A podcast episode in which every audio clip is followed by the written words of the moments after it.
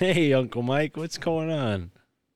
Mystic Mark, it is good to hear your voice as I am driving in my vehicle, which is probably my favorite time to talk. Right on. Yeah, and this is uh this is an extra special episode because considering uh that it might not be as lengthy as our typical episode, I figured this would be our intro for the uh, Swapcast that you participated in um, with Sarah, our past guest. What do you think? Uh, I, that sounds great. I'm excited for for. Um, let me give you a little bit of insight into Uncle Mike's mind. Uh, because I talk so much, like I've frequent um, frequent opportunities to speak. Um, I often have no no memory. It's hard for me to remember what I talked about after like an hour of it. Like it goes mm. down the memory hole. So that record that Swapcast recording was I don't know, was that a week ago? So I don't remember what I said, but I remember I was like, I want this this Swapcast to also show up, or to be a, a Swapcast to also show up on your handbook for the apocalypse because I told, from my perspective, the full story. I tell the full story from the beginning of Susquehanna Mystery to more or less where things are right now in Nome Countryside, because I see that as a continuation mm. um, from my journey, which somehow, and I, I don't necessarily have an explanation, I just see the markers, which is deeply tied to Freemasonry. Hmm. Uh oh. Uh oh.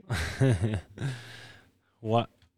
I mean, I kind of have an idea of how it's connected, but ha- has there been any new reasons why it's connected to Freemasonry? You mean this this well, conversation, or or the overall, like the o- the overall arc? Right, right, right from, so from... beginning because it, it's it's been involved from the very beginning.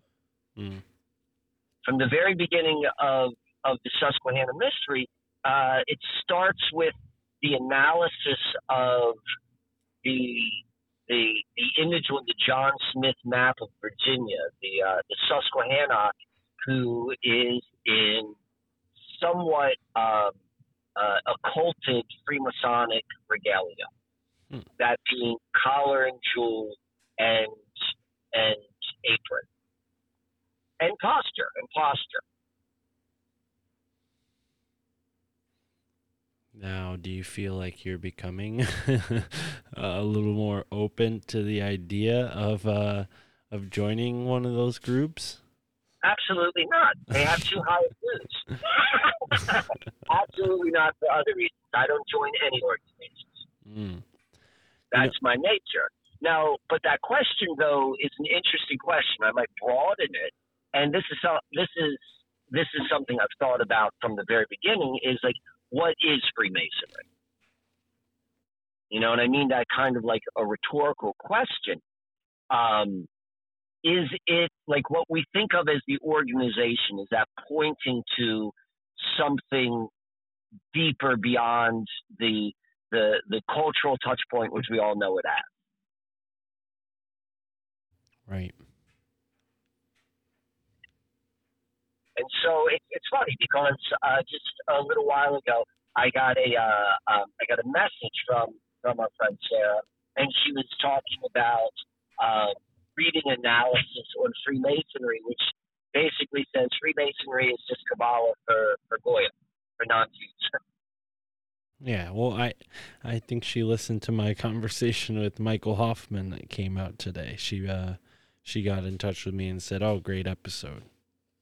well, there we go. And so, so with that as with that as a as like kind of a, a starting point of uh, Freemasonry, and and you know, keep in mind, like I've read a few books on Freemasonry. I've watched videos on Freemasonry, but I'm not like an expert on Freemasonry, whether that be from a conspiratorial perspective or a um, uh, or anything else. But but I certainly have like uh, an awareness that that organization has played a very key role in the last 400 years, uh, and we find them in involved in any place in at least the United States which has uh, you know some degree of municipality. Doesn't matter where you are in America. If you drive into a town, you're probably going to see that blue sign that tells you the name and the number and the dates of when the local check, the local lodge uh, has their meetings.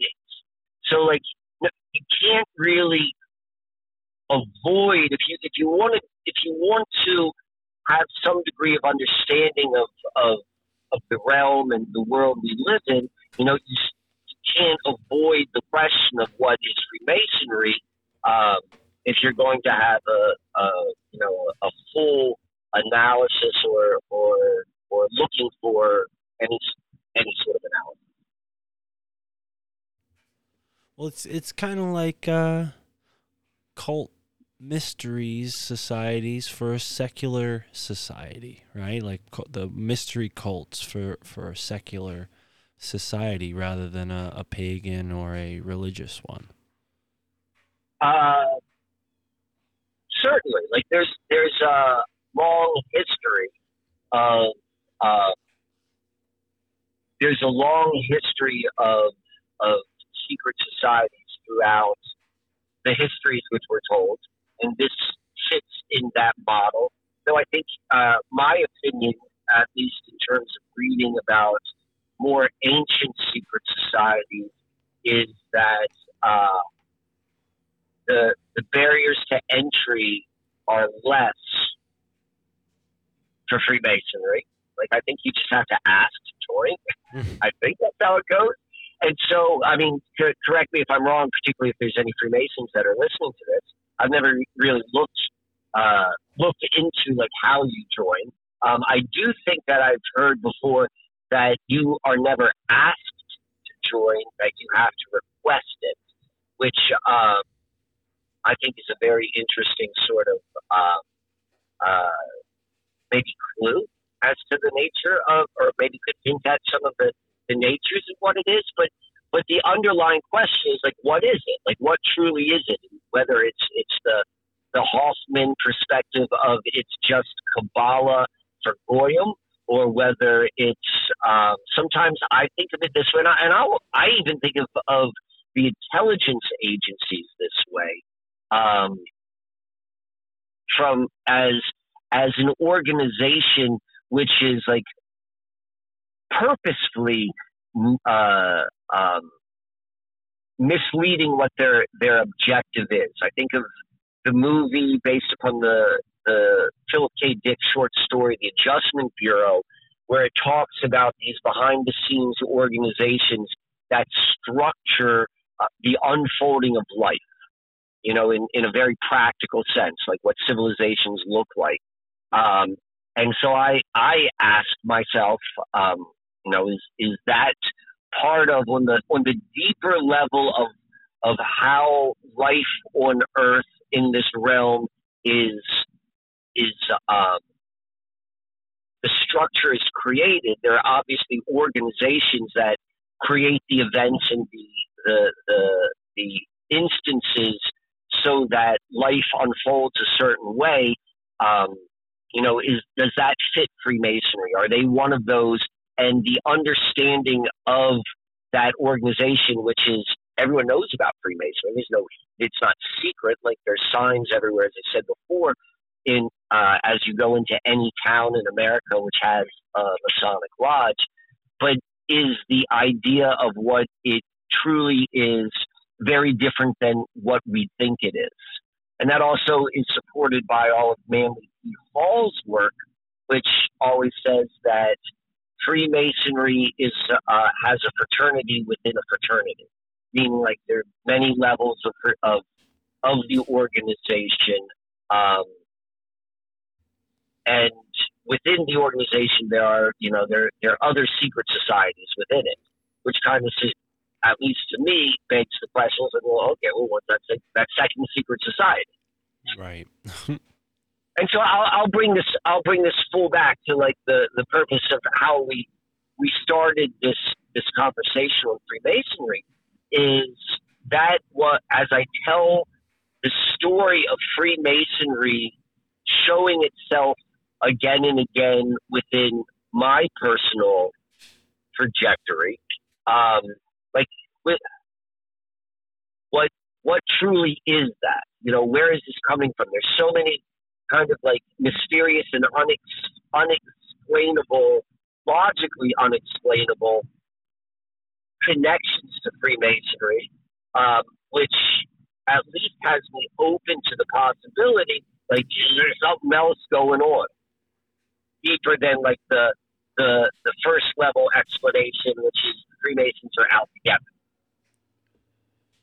Well, it's interesting that we start with this because uh, last night on Illuminati Confirmed, a show you've guested on before, um, we had uh, Ryan Burns on the show, who has a sort of sympathetic take on secret societies, secret societies being uh, sort of like protectors of powerful information, making sure it's guided into the right hands, and and and what we've been doing now, which has become really fun on Illuminati Confirmed is we invite the uh, people watching on the live stream because we've been doing them as a live YouTube show.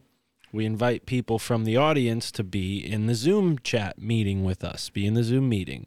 So uh, after Ryan left, we had a few people come on, and they, for the most part, were like, secret societies. Look at this guy trying to give us uh, make uh, what do they think? We're stupid? They're babying us? We can't handle the information? So it was it was interesting because both people were sort of you know right um the guests and our viewers you know even though a lot of our viewers were like what? Secret societies are good? You know this is i never expect these guys to be talking about this. Uh it's interesting the the the uh, duplicity. I mean, it's funny because Chris, you know how Chris is on that show. He put the heat on our guest and was like, "So basically, you're a hypocrite." And Ryan goes, "Well, it goes back to Hippocrates." it was uh, like the ultimate deflection, but he he's a good sport. So I, I think that that's a perfect example, and I appreciate uh, you bringing that up. So, um, what what what you at least just described was a dualistic, one-off, yes, no, black, white, aka checkerboard of of an analysis of what secret societies are, what Freemasonry is. oh, they're good. Oh, they're bad. And and which is kind of funny because you know that that is that is implied within Freemasonry of with the checkerboard of that dualistic sort of perspective. Um, but to me, I, I think that's a simplistic approach. Like I'm always interested on more, me personally, on a deeper, fundamental level of the nature of the realm. And why I keep saying it that way is because, like, you know, I hold the perspective like this is a mystery. And like I'm here, I don't know what's not here, but it but I am mostly interested in how here works just because I'm not anywhere else. And that's why it's important to me to look at at this type of, of question from like a from multiple perspectives. Yeah. Um, and not necessarily to commit to um, to like, you know, simple thing they're good or they're bad.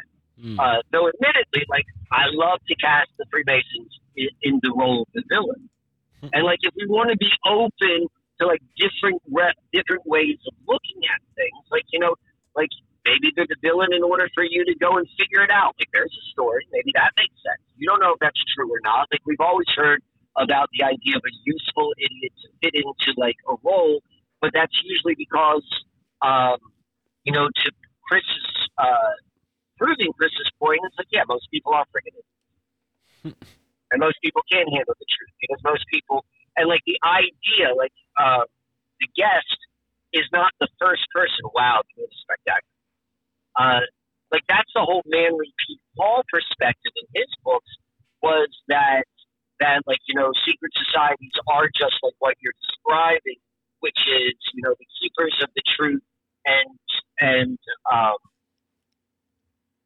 and their their role is important for society. I'm not I'm not saying that's accurate or not. And in fact, I remember when I had that meeting, when we had that meeting or that event with the Freemasons at the restaurant, I talked about Manly P. Hall, and then um, and I made reference to some of his quotes, particularly from the Secret Teachings of All Ages. And I was pulled aside by one of the senior members afterwards. He said, I just want to let you know that Manly P. Hall wrote that book before he was a Freemason, with some sort of implication saying that maybe his opinion would have changed or changed once he like finally found out the truth. I don't know what any of that means. That's my interpretation of it, but I'm just throwing out all the data for it. Hmm. Yeah, that's interesting. I heard. I think we have even talked about this before. That uh, Manly P. Hall was more or less sort of uh, you know, granted an honorary degree to some extent and didn't really have to start from the, you know, the bottom of the ranks due to, you know, the books that he had written. So maybe that that's what why they did that because they were like, wow, this guy knows uh, all of it, all almost all of it. Let's you know kind of correct him and, and steer him straight, and also get him to sign this NDA so he never uh, writes about it. uh, I mean, it's interesting about the, the honorary degrees. You're absolutely right. He, he's an honorary 33rd degree Mason, if my, if my memory is correct.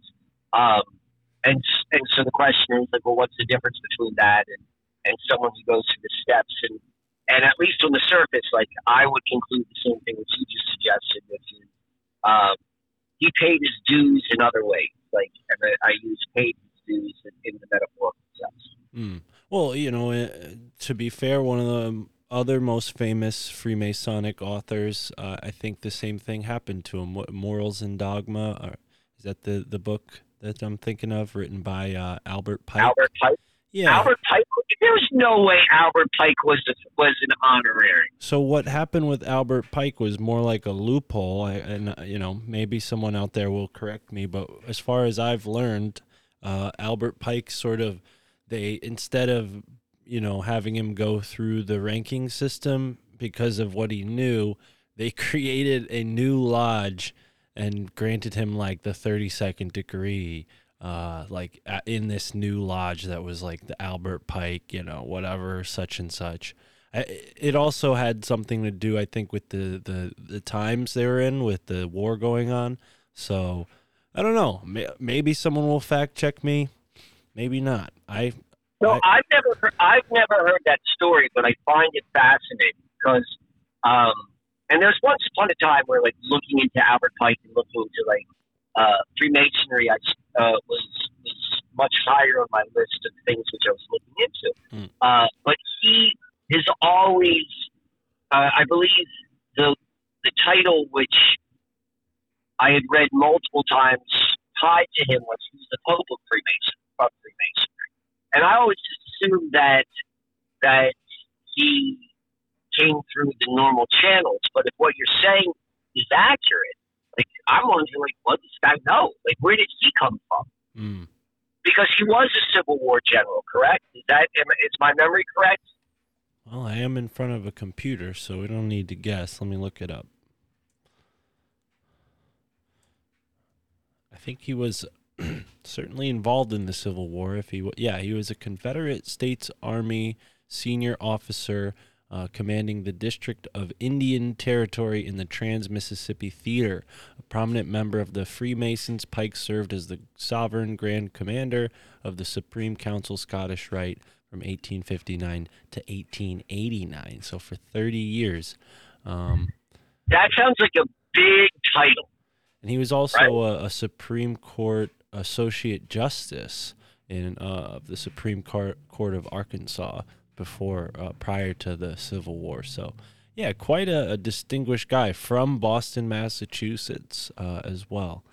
Huh.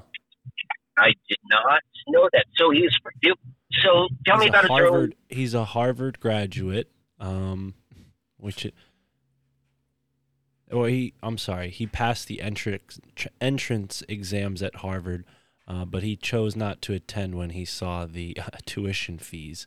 Um, but what what would you like to know? He says he was how part. Did, how, if he is if he's New England born and bred, then how did he get or oh yeah get on this, the side of the Confederacy? Confederacy. Let's see. That's a great question. So it, it seems like he settled in Arkansas and uh, in 1833. So I guess he sort of rooted himself down south. Uh, became, like I said, a member of the Supreme Court in Arkansas. First a reporter, then an associate justice, uh, and then he was sort of um, specializing in relationships between the government of Arkansas and different Native American tribes, the Creeks, the Choctaw, the Chickasaw, uh, and then later he became a part of the anti-Catholic Know Nothing Party, uh, and it's at its founding in the summer of 1854. Um, he was a poet, and then here's the part about the Freemasonry. He joined the Fraternal Independent Order of the Odd Fellows in 1840 uh, he next joined a Masonic lodge where he became extremely active in the affairs of the organization. In 1859, he was elected sovereign grand commander of the Scottish Rite's southern jurisdiction. Well, this is Wikipedia, so they might not have the uh, inner sort of workings of, of Freemasonry, but I don't know. It doesn't say anything here that d- disputes what I said. Um, but it seems like he was a part of the Odd Fellows first, which I learned recently was organized to in uh, Baltimore, Massachusetts, and it was sort of uh, like Baltimore, a, Massachusetts.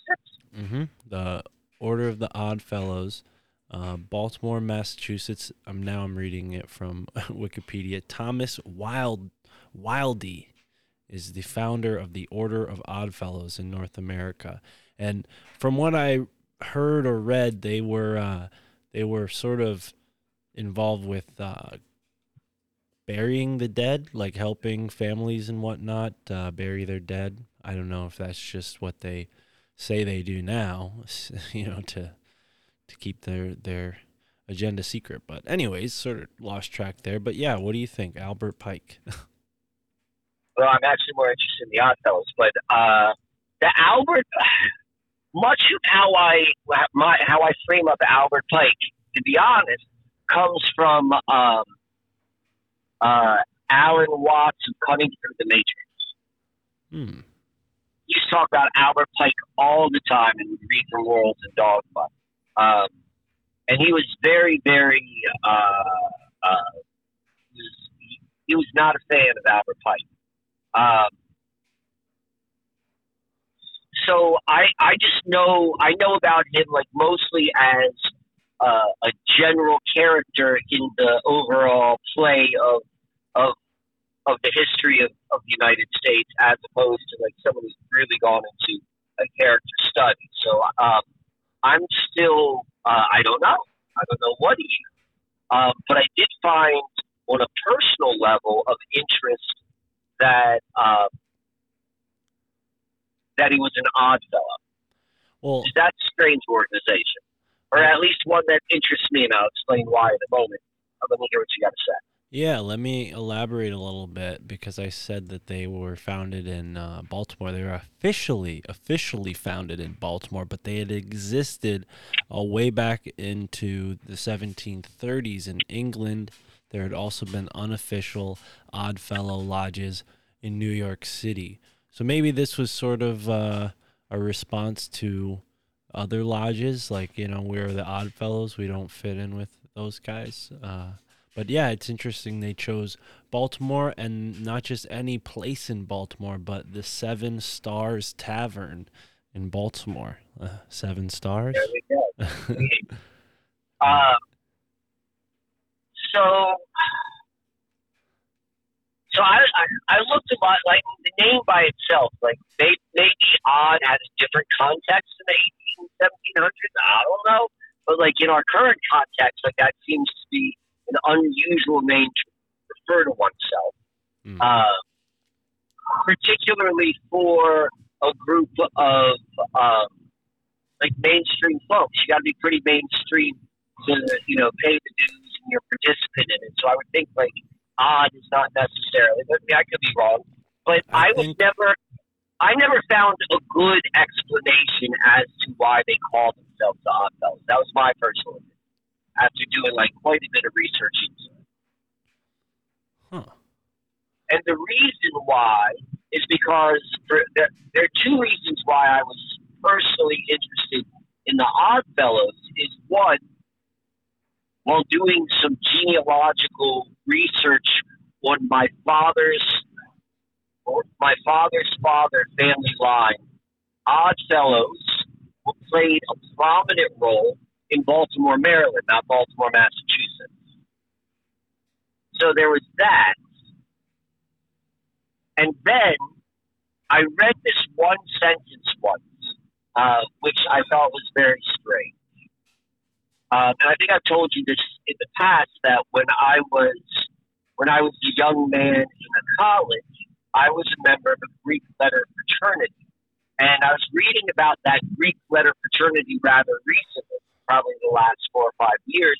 And it said that all of their rituals are based upon Oddfellow rituals, which if I were to go and and like rituals like how like Greek letter fraternities all have like you know they run meetings and there's like initiations you do whatever you do to get into your social fraternity college, but they're rituals and the ones which I took in order to become a brother. That's the only organization I've ever actually become a member of. Uh, was an odd fellow ritualistic sort of thing. So I, you know, if I'm being honest, I'm like, am I an odd fellow? Like, what exactly are these rituals? Because I've got it both in my DNA and then at least in my my my past social experience, like I seemingly was a member as well. Really? Really? huh.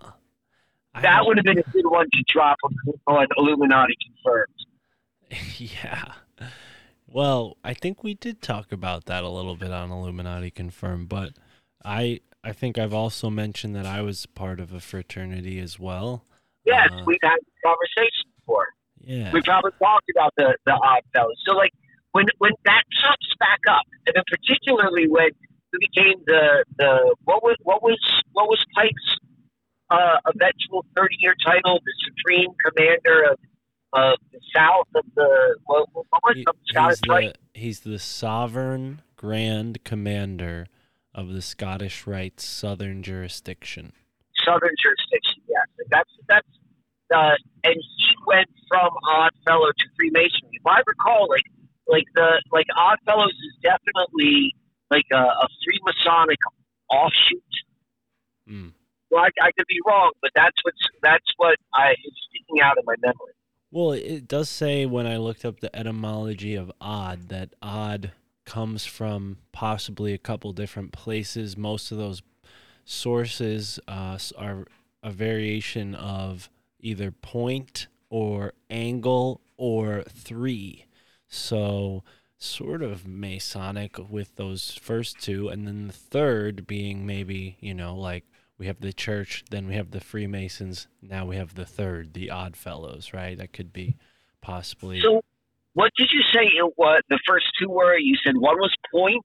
Yeah, in uh, like I said, a number of different languages: Old Norse, Germanic, Old English. Uh, it means point, comma angle.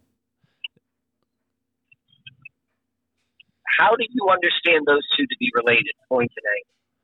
as a sort of uh, like a point of land that has an angle would be an ode, an ode. that that seems to be what they're point hinting at with this. I mean, it, you you've seen this sort of thing before. When you search an etymology, it tells you like the meaning from 16 different languages all in one paragraph. So I'm kind of doing Right. a little bit of uh, you know paraphrasing here, but yeah, the the predominant word that I'm seeing next to the number three is p- uh, point and then also angle. So So what what when I see when I like to look at when I'm doing the etymology and you see like the different meanings of of words from way back when, I always like to think about well, what's the common thread? Like like what do these different definitions like? Is there something that they share in common? mm, Right? Like that's my approach. And when I listen to you say point, angle, and three, um, like I, like they seem to be like one.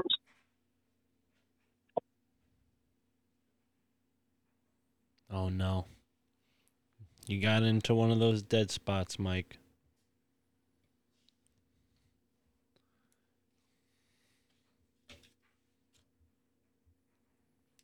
Listeners, we will go back and we will edit this out. Mark, edit this part out, Mark. This is a reminder to myself. Um, Michael Wan, can you hear this sound effect? Can you hear us? Yes. Okay, we lost you for a second at the word uh at the word uh seems like. It seems Seems like like. these three words are connected. So- Yes. Yes. Yes. Okay. So I go through that one zone whenever I drive, like to enter into Nome countryside. It goes through a dead spot, and then once I get on the the unpaved road to drive up, then the service comes back. So I always like to think like I must I must be driving through some sort of uh, um, barrier, you know, or I'm, I'm or I'm through a membrane as I go into another realm. That's at least Mm. what, what I like to think. yeah, you know. like a bubble around Nome countryside. Exactly. Now I'm back in. So I just pulled in. So okay. So when I hear those three words, at least what comes to my mind, I don't know what this would mean, but point certainly refers to um, like single or one. Like if you think about like you know you begin with a with uh, the first dimension is a point, and then you draw a line, and now you've got like the second dimension, and then you know the how how dimensions are are often explained. The third dimension now we've got like depth to it. Um, so point has or like the point of a compass, if you will. Uh, you know, it has like a single uh, an implication of singularity or of oneness, and then angle refers to two different like the coming together of two different line segments. Like they make an angle, right? And then you say three. Triangle. So I'm like, I don't know what that is, but like, so there's like a not there, there's a there's a sequence. There's a sequence in that. so how that ties into odd, I don't know, but it's uh, I find that is an unusual collection of of of definitions. Well, and and I did leave out that in English, uh, as it's used in English, uh, now of course people use it to mean strange or peculiar, but its oldest use in common English is to indicate a surplus over any given sum. So in that case, you know, you have so many people who are maybe not allowed in one organization, uh, they're the odd ones out, and they become the odd fellows. I don't know. Uh, I think that's kind of an interesting sort of take on it. Um, yeah, like I don't know if that's the case, but I certainly think that's a, a good uh, a, another way of looking at it. And, and like let's circle that back to what where we began with like thinking about like the idea of Freemasonry. Um, I don't think it can be as simplistic as um, uh, as simple as like good or bad. Uh, there, there, there's a lot of nuance to it.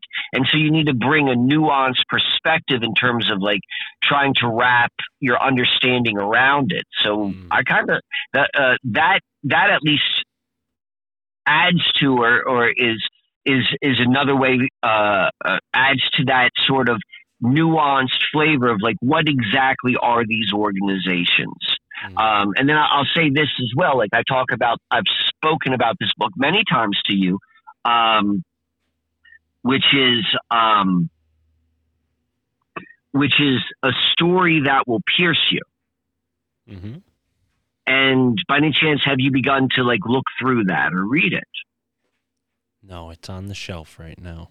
So that book talks a lot about the rising and fall of civilizations and it takes like a historical perspective but it hints at like you know an unexplainable mystical sort of connection. Um, at no point does that book refer to freemasonry. That's not part of the book but it talks about a lot of other organizations or other movements that we'd be familiar with specifically like the pythagorean cult uh, um, tibetan uh, the Tibetan Buddhism, Mongolian shamanism, and all of that sort of stuff.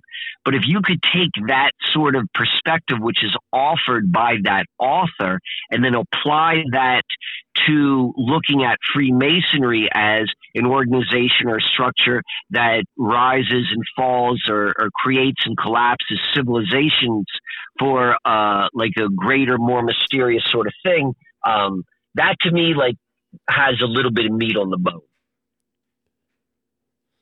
Okay.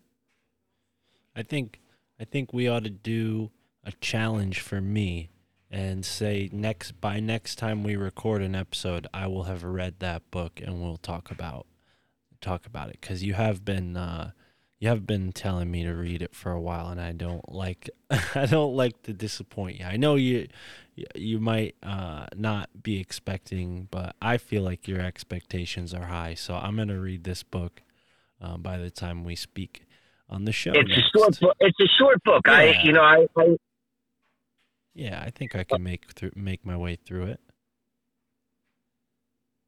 um, I would love to hear some of your thoughts. I'd love to discuss that. Uh, uh, uh, I, w- I would love to discuss that with you. Cool. Well, we're sort of uh we're getting towards the the end here. I want to give you some time before we jump over to that other show, but um, you know, we got a swap cast with our friend Sarah. Remind me the name of her podcast. Do you do you know it off the top of your head? Mm, no. Well, I will edit it in so it sounds like we know. And uh and yeah, I, I remember I, I just wanna bring one thing up because I don't think we talked about this on the show yet, but I have mentioned it on the phone. Um so you said something earlier about, you know, what's relevant to me and being here because all we are is here, right? We're never there or anywhere else. As soon as we get to where we're going, we're we're still here. We're always here, right? Well, Paul Devereux, an author who we've read and uh, is definitely a part of Tara and I's research into ancient America. I don't know how familiar you may be with him or not, but uh, definitely a worthwhile read.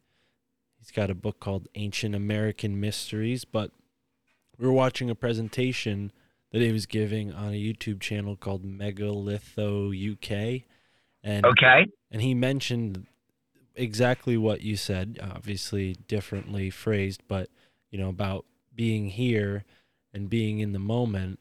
And uh, during that same presentation, he starts talking about the stone sh- uh, shelters. You know the um, what's the proper term for them? Stone chambers The cairns? that are no the chambers that are in New England. We've talked about this before.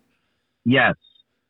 So very interesting interesting presentation. It was just sort of one little point that he made and then he moved on and talked about other stuff, but I picked it up and looked into it cuz he mentioned this book Seed of Knowledge Stone of Plenty and basic concept is that these stone chambers are sort of like electro devices whatever that means. I wouldn't be able to explain the exact technicals of it, but the idea is, uh, you know, you have a sort of high pressure and low pressure, and creates uh, electric state in the air that charges whatever you put inside of it with a positive current, whether that's a human being. Uh, in this case, they said that it was used for farming. You would put your seeds in there, and then when it was time to plant them, and then they grew, they would be, you know, twice as abundant as they could have been. They would grow twice the size and all these amazing benefits. So here's a, a possible sort of theory for what these stone chambers were used for, not just, you know, on a utilitarian level, but on a, a consciousness level. It explains why meditating inside of them might be so uh, transformative, right? You have these sort of meditation chambers, and there are hundreds of them, not just the one or two that are in books and whatnot. There's hundreds of them all over Connecticut, New England, and New York State. And uh, yeah, it's what's so fascinating is last time I saw my grandfather, he had just uh, returned from a wake. His sister passed away, rest in peace to my great aunt. And apparently, she had lived on a property in Scotland, Connecticut, where there is a stone chamber. And yeah, so this stone chamber is in my family. And here we are, you know, for the past year tracking down all these stone mysteries. Little do I know, uh, my grandpa used to take my dad and my his cousin, my my uh, what is it, second cousin, uh, hunting on that property, and they had little like you know stories of oh we went in that spooky chamber, there's a ghost, and you know it's sort of like this part of uh, family lore that I never heard of uh, until now.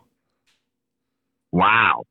you know, like this this like stone chamber. And the funniest part was I asked my I call him Papa. I asked my grandpa what uh, you know, if he knew what tribes were in the area because I told him what I had learned about it and how the Native Americans built these. And he said, "No, I don't know, but I'll call I'll call my nephew Wayne and ask him." And I guess he called him after I had left, and he calls me and he says, uh, "Hey, Mark, I found out who built the the uh, stone chamber. Some group of people called the Druids. I don't know who they are. Do you have, have you ever heard of the Druids?" and I'm like, "Yeah, yeah, Papa. It's in Scotland, Connecticut, and the Druids are from Scotland and England and that whole area. You know, sort of." Hilarious to me. He didn't really get it, but yeah, definitely, definitely a part of this uh, this overall mystery. You know, the synchronicities, this sort of keep pulling us closer and closer. Another thing that Tara and I have explored over the past few weeks. Uh, I don't know if I've even mentioned this to you. Are the several shell mounds that are on the beaches?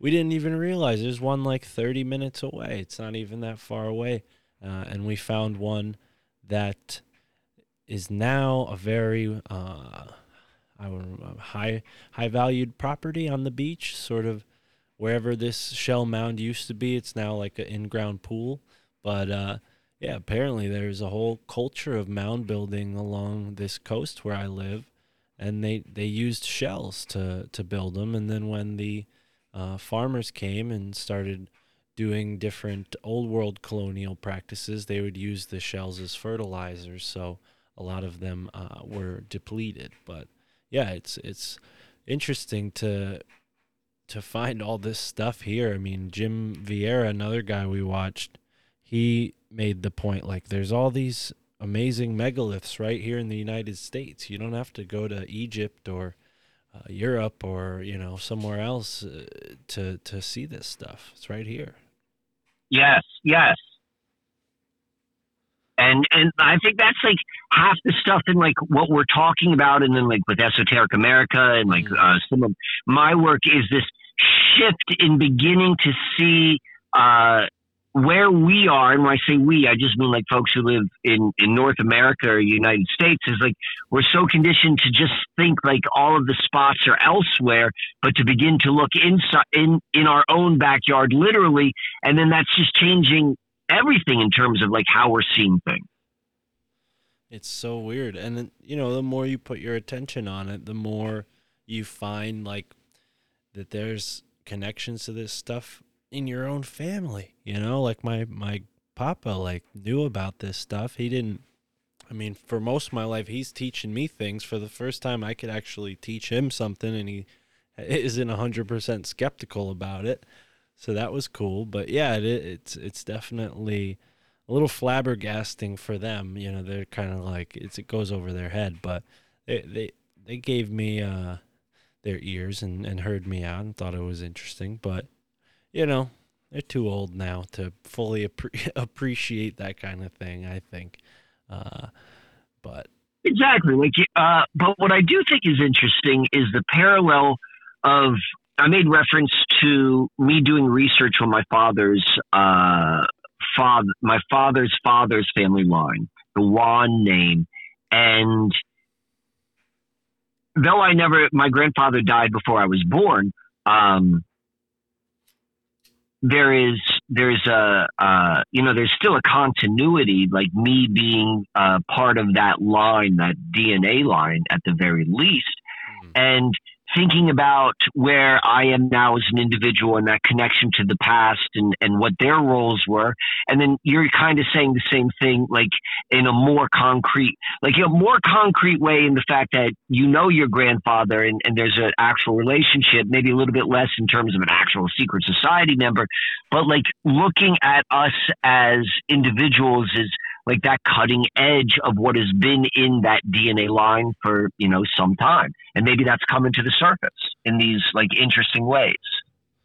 Yeah, yeah, I think so. I mean, uh, you know, not that this is a secret society, but another thing he and I talked about was the, uh, I guess there's some Scottish lineage in his uh, family line. I forget which name. He said the mix something. I forget which one. But we have uh, we have like a, a family plaid design, right? Everybody who's from this certain area that have like a I think they're called tartars or tartans or something like that. And you know, you have uh, all these unique patterns and uh, it's kind of like a, a secret group, you know, like you wouldn't if you if you're a foreigner and you see all these people in different plaid outfits you didn't you might not notice like oh well the, this whole family's wearing the same one you know yeah yeah i hear you uh, when you describe that uh, i go back to that movie gangs of new york with the plaid well, well, well. It it showed. I when did that? That was t- that took place in the 1860s, if I recall. Is that movie, which is um, you, uh, a story based upon somewhat uh, historical facts in New York City. Um, and it showed all of these various, uh, like presented as street gangs, if you will, in New York at that time, but the way they dressed and like each one had a certain attire with like hats and like uh, colors in their mm-hmm. in their clothes, and and that that kind of fits in like that the picture which you just painted in with in the minds of of mine and and the listeners of of like what it would have been like back then and seeing all these different people in different groups and like secret societies. I think that movie probably reveals a whole bunch of stuff if you want to go and pay a lot of attention like and maybe read between the lines. Mm, yeah. Yeah for sure. I, well it's relevant in a way to how we started this conversation because it deals with uh, sort of feud between the Protestants and the Catholics, and that's kind of what uh, preempted a lot of the Freemasonic, what developed into Freemasonry was you know what went on in the church and. Uh, the, all the various divides in European history between certain religions. You know, you have all these splitting off from Christianity, and then you have what's going on in the Eastern world coming in and taking resources away, and all this. I mean, I recently started looking into the Crusades, and that's a whole that's a whole saga that's very very interesting, but not enough time to discuss it here. But uh, gangs in New York, this is I, another thing, another one that you recommended I, I think I've seen it on television, just parts of it. I never watched it, sat down and watched it, but uh, this would be another potential topic for the show. Uh, after Uh, I'm always down with that. I'm always down with that, Mark. right on. Well, any uh, final thoughts? What people can expect? Um, well, like you said, you, I don't even know. yeah, I know. but I, think know. it, I think it's going to be good. I think it's going to be good, Well- and I'd be curious. So this is what I think is interesting. So if uh, for feedback to you from a list for any of the listeners, if there are because I don't remember exactly the details of the conversation. Like I'm wondering if anything that you and I just talked about in that just spontaneous Freemasonic uh, odd fellow sort of trip down, you know, that rabbit hole. Like, I wonder if that lines up with anything that was discussed then with me and Sarah. Like, that came up. Like, you know, because I'm not doing that. I, I, I don't know what that would be. And I always find it, it's so fascinating to find the connections that are obvious that are on the surface shouldn't, uh, weren't planned or shouldn't happen.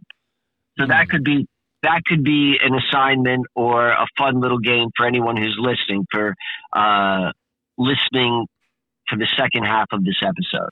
Mm, yeah, no, I, based on what you told me on the phone the other day, I think I remember now. And uh, yeah, it should. It definitely should. And we're planning on doing a future episode with Tara, Sarah, yourself, and I.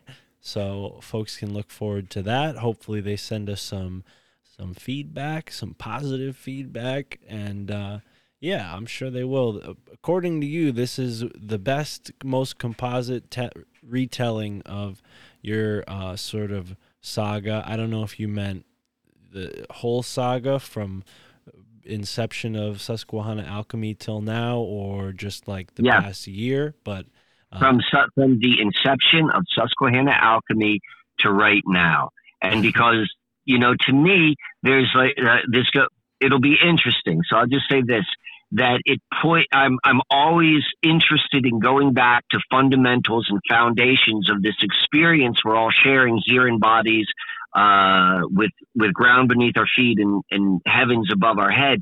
Is it's pointing to some degree of of structure that ha- that happens behind the scenes and that is where i'm always interested in going is understanding reality from that level Right on. So, ladies and gentlemen, be prepared for the Sacral Steam. I believe that's the name of Sarah's podcast. If not, that's no i don't name, think that's the podcast that's, that's the name that's of her, her website. Okay. that's the way yeah like that's you know she's a yoni specialist like that's what i think the podcast is something to do with synchronicity Syncsters. Right on. All right. Well, either way, I'm going to edit it in so it sounds like we know exactly what we're talking about. And I'm sure Sarah, fantastic Sarah will appreciate it. All right, Mike, thank you so much. Listeners, thank you so much. I'll talk to you in a short moment. Mike, I'll send you a, a link when we're about to get started in an hour here. all right i'll be on i'll see them The whole world is connected. We are not separate entities, we all coexist. We are never alone. The disconnect is an illusion, we all are connected. This is the essence of the philosophies of quantum theory, consciousness, and even religion. This is the way we must perceive the world, at every moment, if we wish to make any progress. It's simple, really. If you are happy, and your inner state matches the outer state of your environment, you are on the right path. And the more we realize it, the more easy it gets. The more we accept this fact, the easier it is to work out the paradoxes and deal with our existence. We must go inward and find what is missing in our own mind, so that we can put the pieces together. The more we can accept this, the easier it becomes to transcend the limitations of this reality, and the more free we are to explore the true nature of reality.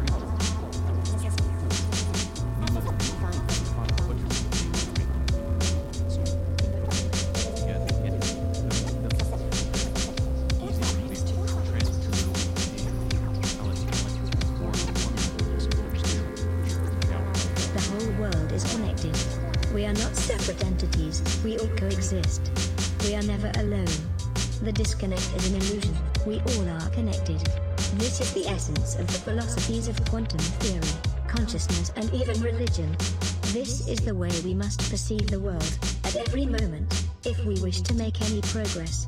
It's simple, really. If you are happy, and your inner state matches the outer state of your environment, you are on the right path.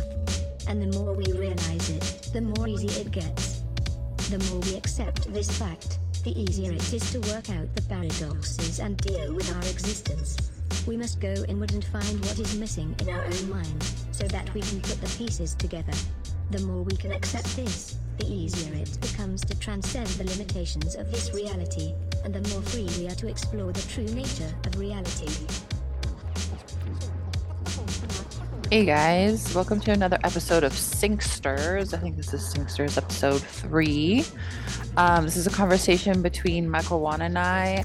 I had another idea about this episode, but Michael took the reins because some serious Masonic uh, themes were happening throughout the day. So I hope you enjoy this. If you want to find out more about Michael, he's at susquehannaalchemy.com, Susquehanna Alchemy on Instagram, on YouTube under the same name, Susquehanna Alchemy everywhere. And yeah, so I hope you enjoy. Michael's the Michael's the best friend that I've never met. So, you know, that's fun.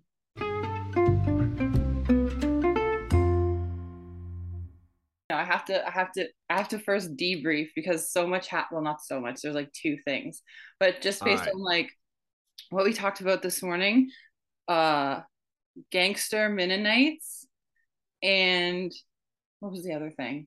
What was style? Oh and then baseball because I had sent um I had sent your episode to Taylor and and Taylor wanted to get like an intro to you and I was like oh well you should just listen to Michael on his first like my first introduction to you as well.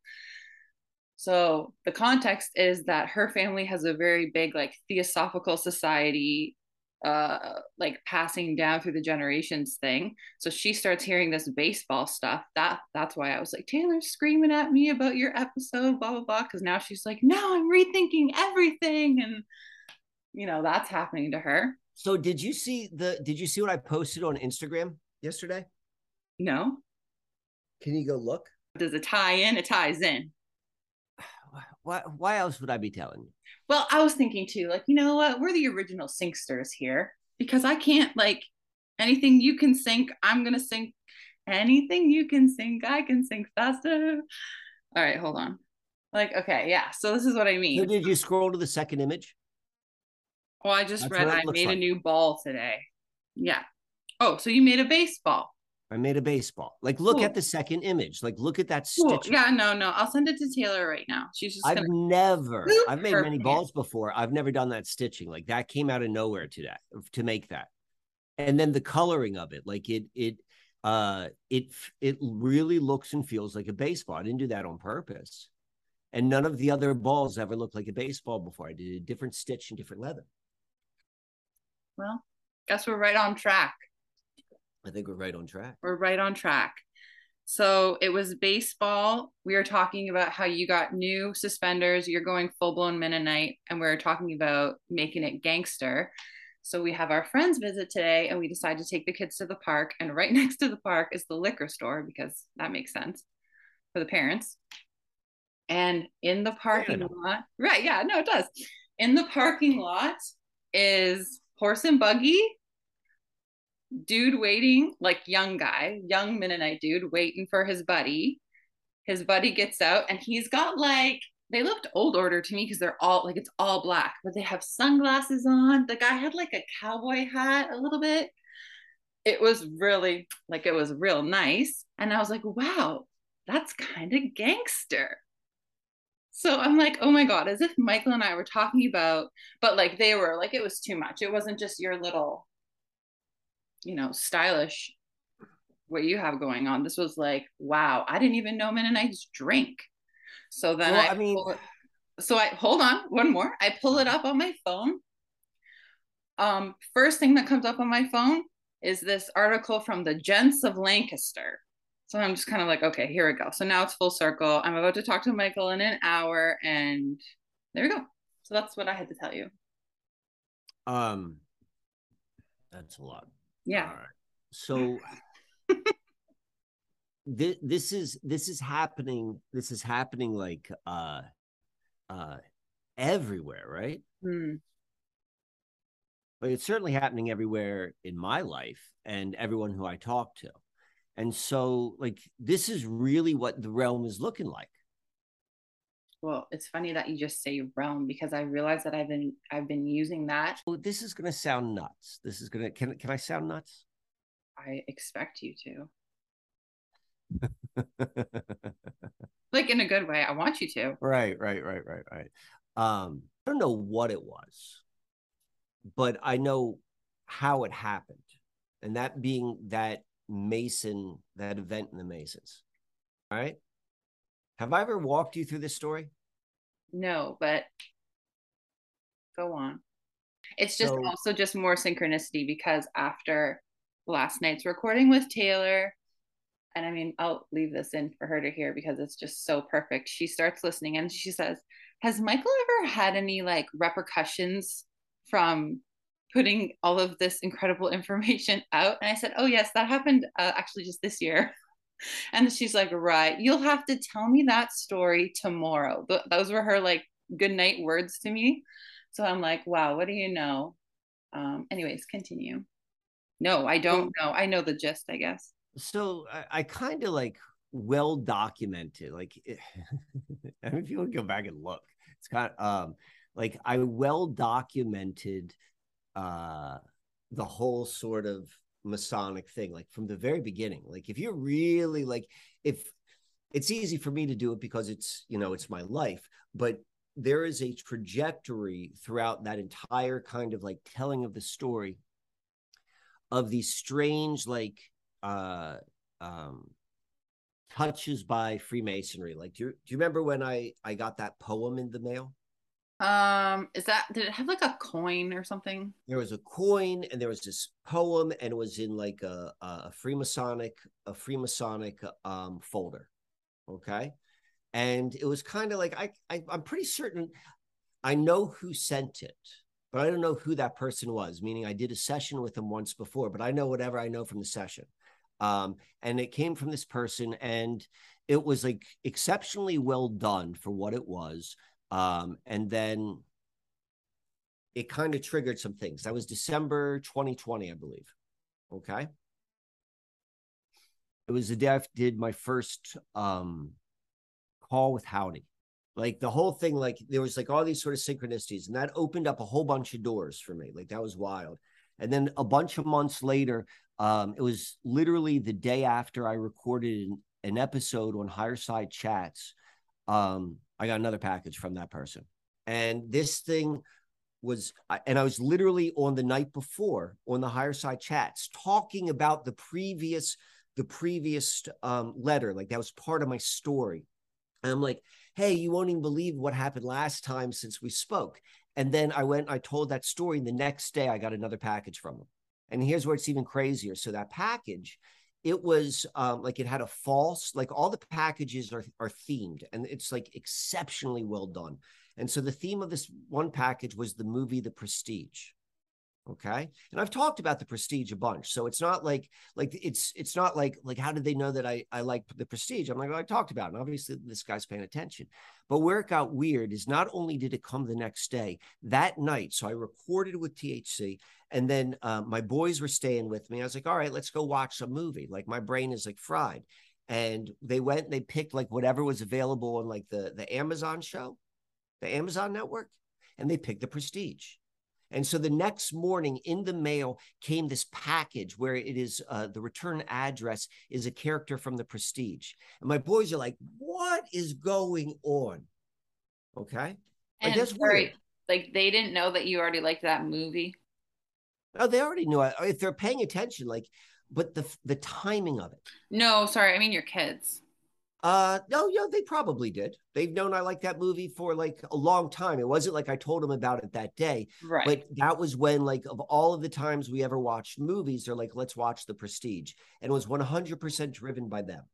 And sorry, that's three things in the mail.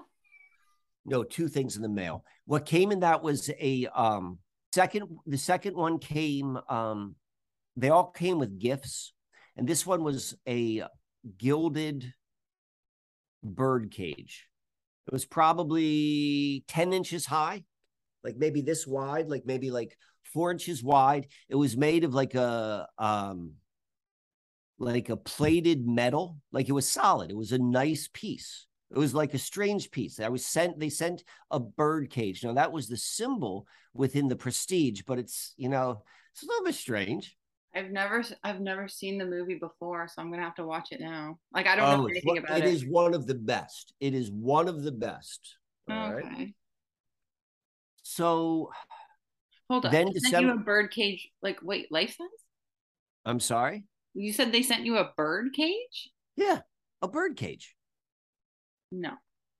Like, yes. Like life size? No, like that. It's like it was like a real. It was like a miniature version, like maybe ten inches high, maybe eight inches wide, and it's really well made of a sturdy metal. Like it's like a nice thing. So I think I'm missing like you're getting these communications, but what's like the nature of the like each time there's a letter with it? Yeah, And like, Like what, like what do you mean? Like, hello, Michael Wan. We are sending you now yet another. hey, it's the love what you're craziest thing. doing, Mike. And here's So, a like- bird cage. So the first one was it was like an official, like an official um Freemasonic document. And you open it up. Like imagine if you got like a certificate, you were just like initiated into like I'm now a master mason. And here's your like the, the suitable for framing certificate.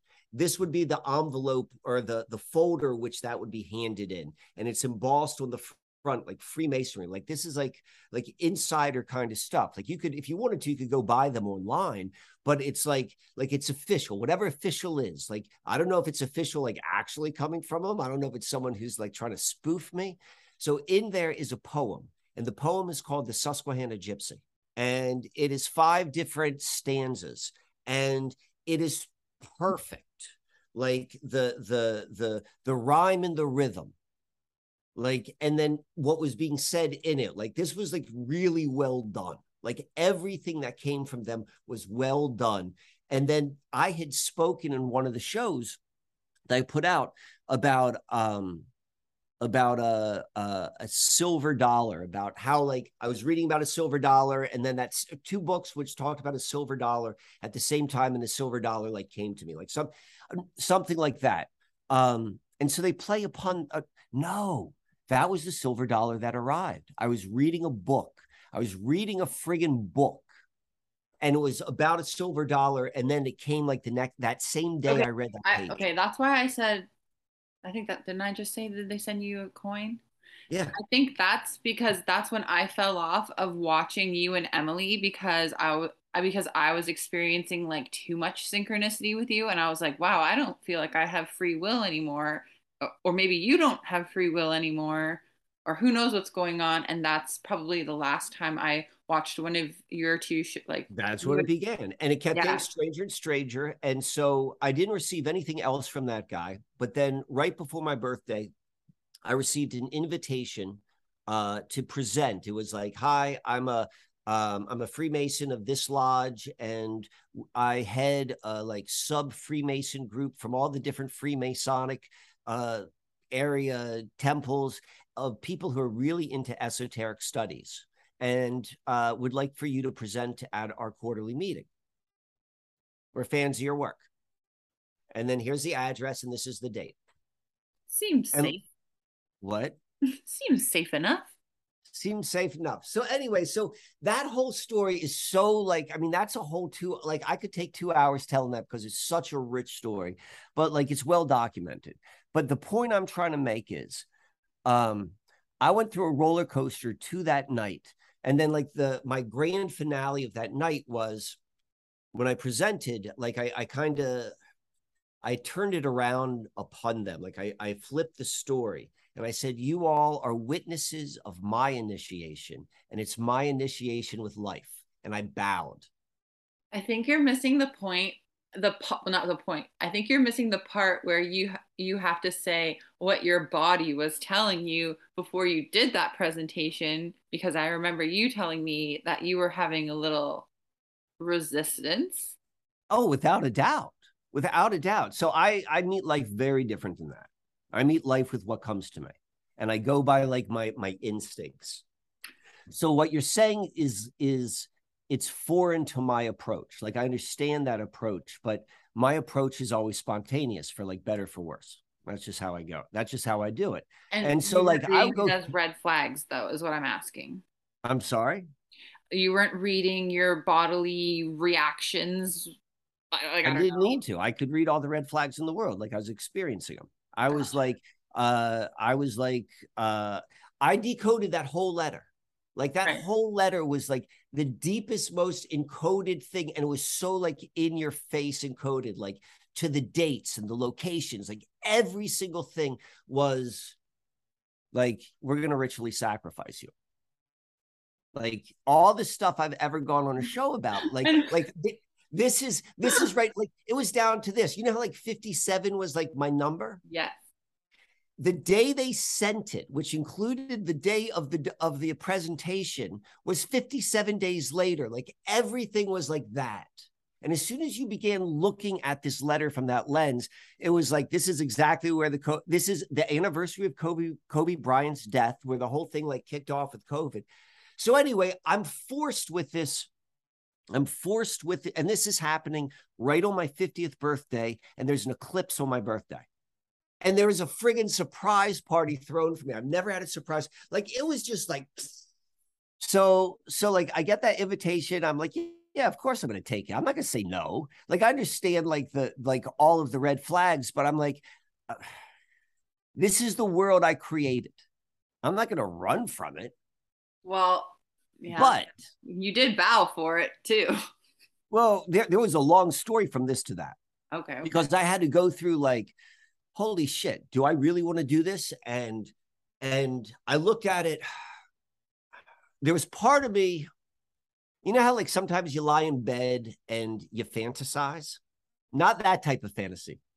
I And some fantasy which I have when I lie in bed sometimes is this. what if I were to disappear? Right. like what like what would it be like to start like fresh somewhere tomorrow where no one has any sort of preconceived notion of you. Yeah. all right? So that would be mike's fantasy. So this thing comes in my lap and like i tell this friend of mine this friend of mine who's like his tendency tends to be more on the paranoid scale. Like i'm looking at the red flags and i'm like there's red flags but like i go and i tell this to my friend i'm like what do you think and he's like yeah you got to get out of dodge He's like, they're coming and they're gonna friggin' kill you. You are so friggin' dead. He's like, hold on. And so this guy, I had no idea he had these these connections. No idea. And he calls me up. He's like, listen, I've got someone. You're gonna get like three hours heads up notice. When you get the call, you're gonna meet at a truck stop, which is given to you. And at this point, like you're gonna go with him. I'm like, where am I going? He's like, don't you somewhere up in the northeast and you're going to get like a whole new identity he's like a new social security like all of this stuff and i'm like holy shit i fantasized about this and So then you i could- was you like could have still made that happen if you really wanted to. well that was the point i didn't want to make that happen You're so weird.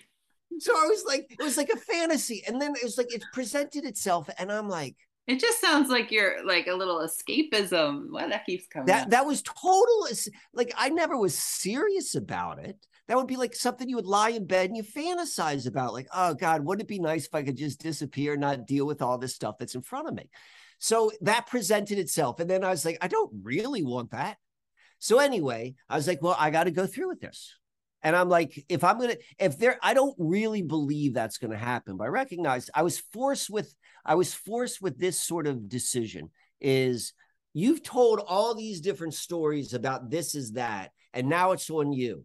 And so if you believe that to tr- be true then you can't go there. But if you don't believe that's true then you're going to walk through those doors. And at the end of the day i was like wow that's a weird way of put you exactly that's how i was sitting with it. So i'm sitting with it like that and then i'm like and i'm reading my boys this book and this line came from the book and it's it's from the wheel of time and it's Lan says to Rand, like Lan is this guy who's like came out of nowhere in Rand's life, and he's like this, he's teaching him how to be a man. And like Rand is like thrown in this situation with all these Aes Sedai, which is which is the witches. And and he's like, All right, Rand, you're, you're being called in front of the head of them all. And Rand's like, Why the hell am I being called in front of the head of them all? And he's like, I'm gonna tell you something. He's giving him all this advice. He's like, This is the one thing. As a man, you face whatever comes your way on your feet. And that was exactly where I'm like, I read that at the same time, like any of this, like internal sort of like, what am I going to do with it? And I was like, of course, I'm going to go and do this. And then I said, how am I going to do this? Once I committed, like, I'm going to do this. I don't have any other choice. I could have run away. I'm not. I'm like, I'm not going to, it's just not my way. So I went there and I basically gave him the presentation. It, it, the whole thing was fine. Like it was like in a restaurant, like like no one looked sinister or creepy. It wasn't like that Beyonce chair dance sort of like free massage. It wasn't like that. It wasn't like that at all. Like that's what what I had in my head? But you know, I'm talking about that that one video of the Freemasonic Lodge. No, I don't, but Holy crackers! Well, anyway, search that later. You're gonna love it. It's uh Beyonce chair dance Freemasonic Lodge. perfect. All right. I so will. so I go there. It's like no big deal. Like a bunch of guys, really likable, kind of like weird, but like I'm kind of weird. So it's like I got you, you got me, and like I did my thing. They're all like a little bit drunk, and then I I flipped the script, and I basically went. I was like, "Did you call me?" I literally said to this to the group, and I'm on stage, and these guys are loving it. Like they wanted to be entertained. Like I'm here to entertain you, and I go and I gave them their show. And then I say to him, I'm like, did you guys call me here to cause me bodily harm? I do a total straight face. Like the whole time, I'm like, I'm I'm good on stage, like I'm energetic. And then suddenly, like, I'm like, did you do that? And then they all just start laughing. And they're like, we wouldn't tell you or whatever. And then I was like, well, did you choose this for a certain like, like I and they're like, no. And I'm like, I didn't think so. And then I went down the letter which I got from them and I broke that letter down in the same way that I just broke down the John Smith map. And I was like, You told me you guys had no idea that this was going on, and this happened. And so the way I see it is this. You in our in our society are the greatest or a great symbol of initiation. Like we know your your organization is the symbol of initiation. So you all are here to witness my initiation with whomever it is is writing this script. And I took a bow. And then my life turned fucking upside down the I know. next I was day. gonna say like I this isn't this is just audio, but like my face to anybody listening to this, I'm just like dying this whole time. You're dying? Yes, because because I would never do any of this. So you just being like you're just laughing about it, and I'm just like, oh wow, absolutely not. Oh my God. So so I went through the gauntlet. Yeah. Probably still in the gauntlet a bit. Um like without a doubt, it's been the greatest seven months of my life. Well, you're approaching a year to all of it. so so what so the whole point of me like bringing that up and like um recognizing this like um the mennonite gangster like the mennonite get like uh that i came from baltimore to to the amish countryside i'm literally and i'm living out the movie in a way called gangster's paradise right? Like i'm a i'm a weird al yankovic uh character like the amish paradise like which is a which is like Absolutely, as a if great you hit. look at that as a as a blueprint like for whatever reason like that's not my plan but that's what's happening.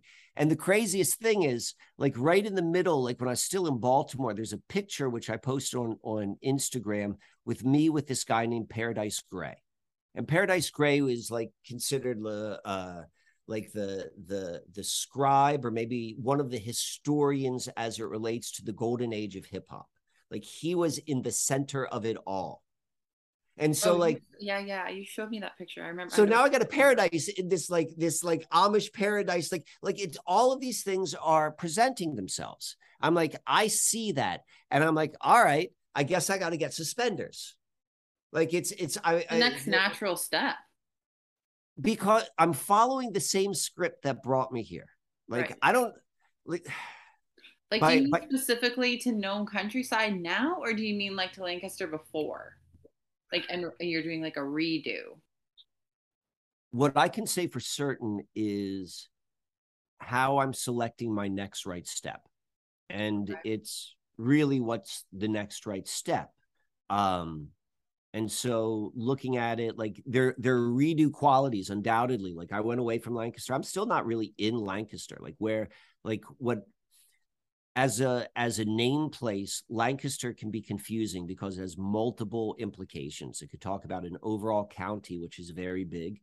It could refer to like the city or it could refer to like a uh, like a certain part of the county. So um i'm in lancaster county but but i'm not really part of lancaster so i'm still like i'm on the outskirts. Um but the point what what i'm beginning to see by by really subscribing to meeting life in this very very spontaneous way um which you know i'm not recommending that to anyone else. I'm just saying like i'm describing what what what what what the process is and what i'm seeing. This is going to circle back to something. Um uh seemingly started from that whole Freemasonic thing whatever that may be. And i'm not and ju- you know on the record i'm no freemason. I've never made no oaths or nothing like that. But i have been I did make I did make fraternity oaths. So if I'm being completely transparent, so all fraternities, particularly the one was uh, the early ones in the United States, do have for free Masonic rites and or, or, or roots. Um, but I haven't done anything like uh, willingly uh, into that organization. I'm just saying that to be like fully transparent because I'm saying some weird stuff. If I was listening to this from someone else, I would have red flags about the person who was talking, or at least I'd have questions. So I'm just sharing it how I best You took the generic ones that every kid would take, is what you're trying to say. I don't know what you mean by that. I don't know either because we don't really have fraternities here. Oh, well, I just mean like I the rites. I'm just saying they're kind of state- like some kind of brotherly, brotherly love and solidarity or something. uh like greek letter fraternities you like they're they're they're they're they're like like pre-masonic organizations in a way like they're filled with ritual and like skull and bones you know what skull and bones is Obviously, I mean, like you weren't buried in the ground and like had the your but sexual if you- history. if you were to go and look at that as an extreme Right. Sure. It wasn't. then you'd be like well what would that continuum look like if it was maybe 85% less creepy okay, cool. Yeah. A little so watered like there's an element to it And Right. so that's why I gave like pause. If you were to go and look at at my expression when we started down this path, it's because um I was like I wasn't agree like I know it's not like i I'm not saying it was skull and bones. I'm saying, but I did like raise my hand and say like the oath because I just said a moment earlier that I've taken no oaths and I didn't. And like I felt strange about saying that sentence so flippantly without then saying, well, actually, I did take an oath. And so, like, that's all. well, that that would be of. integrity for me. Like that, that Gotcha. whole line of needing. Well, to we say- appreciate your integrity. Well, thank you. Well, I Um, was gonna say it's done. It's put me in a in a really strange, like weird, magical place where there is this strange correlation, like really, really strong between whatever is going on in my headspace in my life and whoever I'm talking to and whatever's going on. Like it's materializing faster and more um it's it's just it's just becoming it's becoming like evident that that the game has changed and by the game is No, like how life really- is played Yeah, no, please. Okay, stop there for a second because I, well, first of all, I have lots to say, but I think that's really funny that I had this whole intention in my head about how I was going to kind of introduce you like as a man and your work. And then you jump right into the Mason stuff because, uh, you know, my 12 friends who listen to my podcast don't know who the heck you are. I'm assuming and then anyone else would already find you, let's say, just from a hashtag. But I love how you've already like dove right into the deep end right off the bat, and it still mirrors my day because this is an episode of Sinksters. Um, just because I literally said today, oh, I'm 33 to I'm 33. Um, and I made a joke to our friends that came because I said that I passed my initiation and um we walked down the main street here and our neighbor told us that the masonic lodge owns all of uh, the main drag because they're like ooh we could buy a restaurant. And they're like well you're going to have to talk to the lodge because they're selling it now. And then i started making all these mason jokes. That was right before we saw the mennonite guys buying the booze. So i'm just like it's really funny that i could try to drive this you know podcast episode somewhere but it wasn't meant to be. But i want to say like where you had just stopped, my whole thing that I wanted to talk about was when you were doing your Susquehanna, like when you were just finding out the first rights and stuff, because this whole thing is about consciousness. And you're telling me that the game is changing now. So that means that you're feeling, I mean, tell me if I'm wrong. I'm talking for you, but that means that you're feeling something a little bit different than your normal way of navigating how you interact or like receive your synchronicity or or just how you are consciously going about your life even though you're saying you meet life uh, in a completely different way than I would and I would say like most people don't because that would scare them away in so many ways. But do you remember like are you like if this is a cycle kind of returning and you're seeing where you want to go with this and some things are familiar my original question to you was like when you were finding the rights of the susquehanna like do you remember your day to day like was your mind just being blown or were you paranoid or were you like freaking out and like how does that how does that compare to now Um, uh, I've never been paranoid. Um, okay well it doesn't have to be paranoid i'm just i just I've never, I never had a, a. It was the most. It was the most obvious thing, like it was the most obvious thing in the world to go and and tell the story. Uh, discovering it. I mean, it's. I don't know. I don't remember what I was like back then.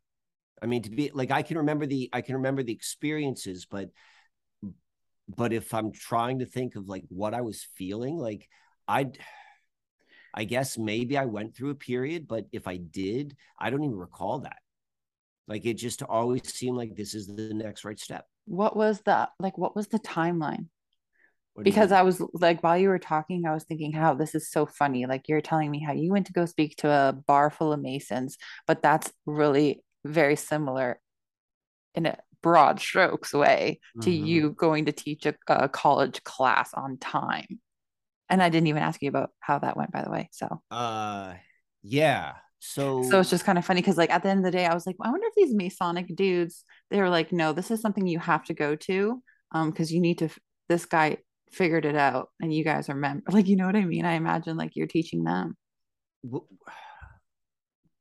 whatever whatever so that i have freed myself you're making like uh interesting observations or thought-provoking observations but i have freed myself from a lot like needing to to have that narrative um like what it means. I'm just like i and i'm i'm more comfortable going through life with what it is.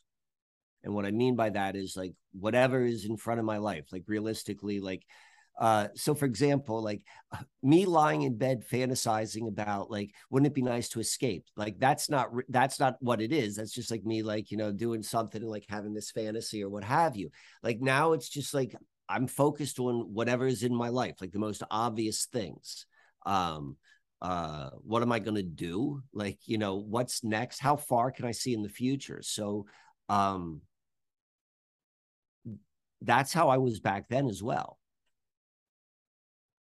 But you, well, to yes, but you're also uncovering a mystery, and you were like kind of winning with each discovery. So I imagine there was a little bit more of like a energy behind it versus like not kind of.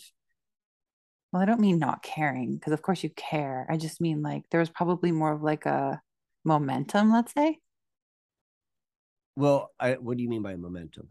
Like, well, what are you describing right now? Because you're kind of saying that you you're you're just kind of going with the flow, like you're in flow and you're not having like an expectation about what's coming. So that was it. That's how I felt in the very early days too.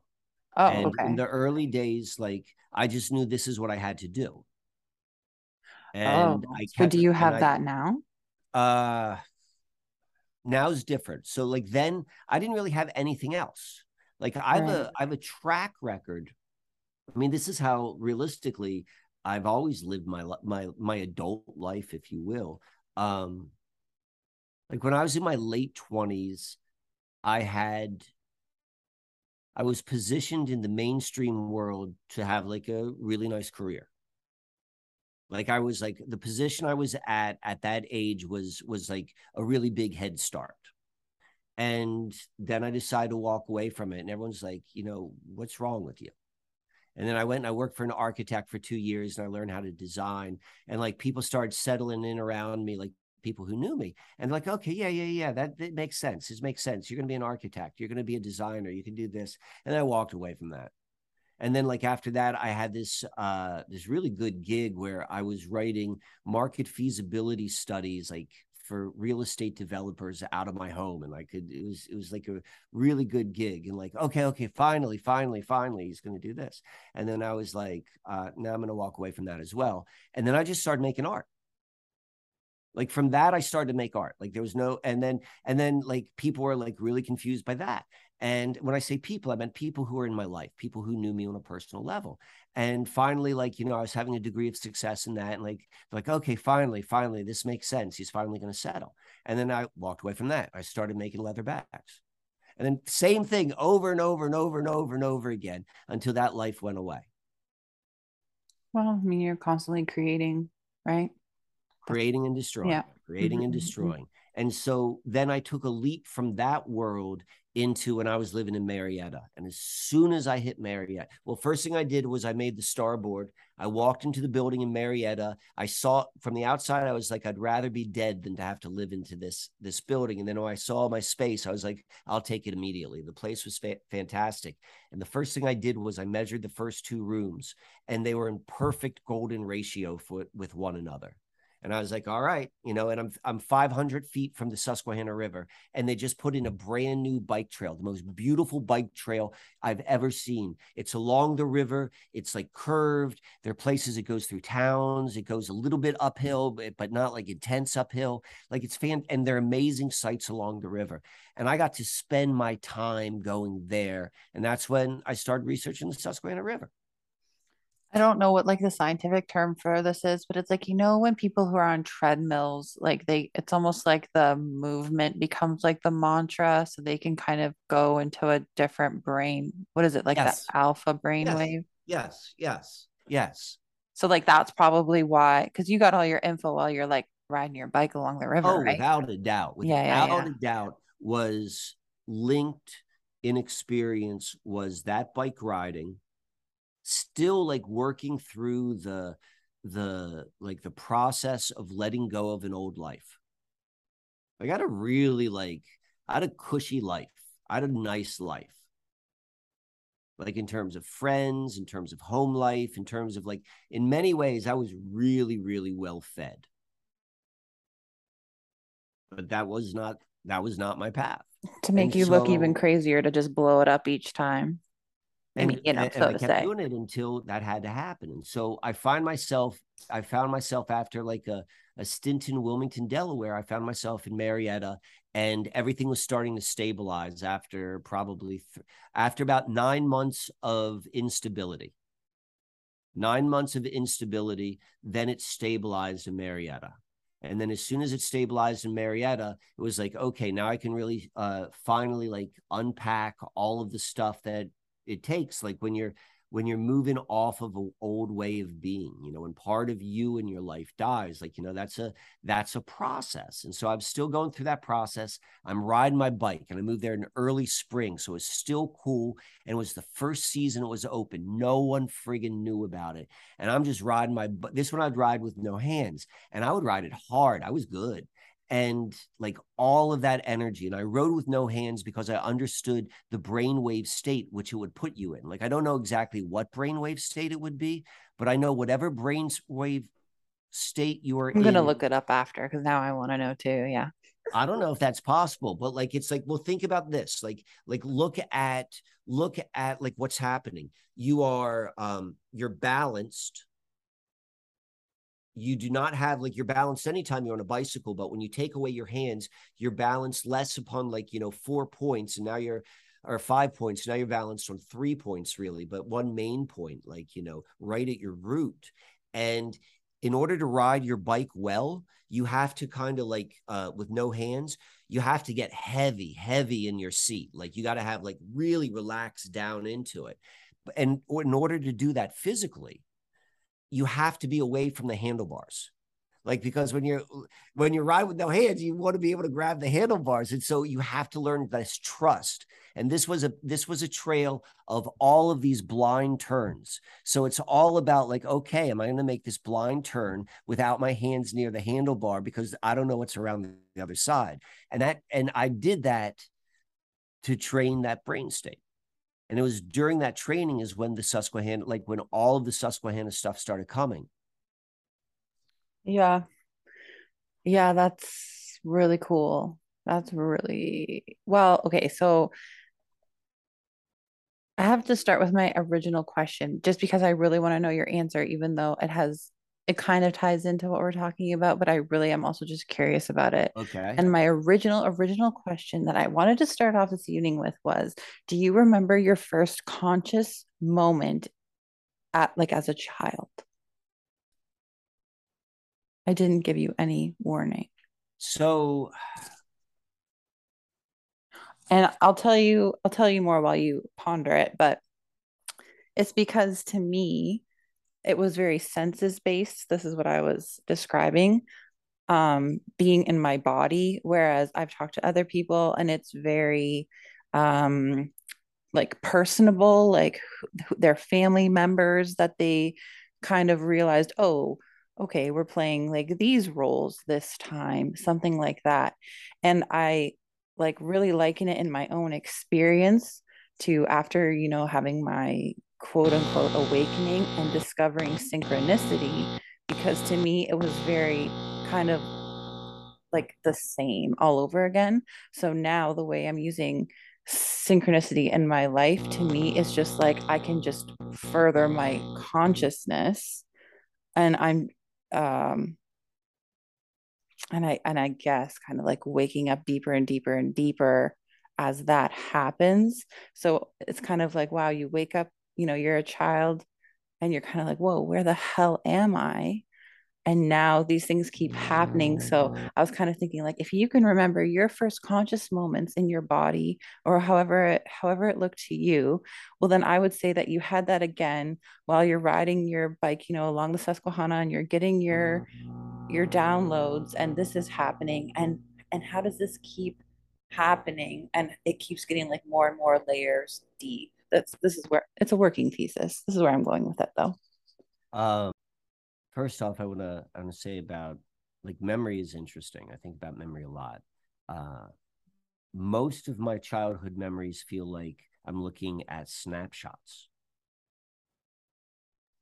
right like it not necessarily like I'm I'm you're the third in party the mem- in the memory as much as Mhm. I'm looking at the memory. So I don't know what that means. Um, there are a couple memories which I have that I can remember. I remember the feelings I had, but I don't remember what it felt like. Like I could remember like memories of being scared or shy.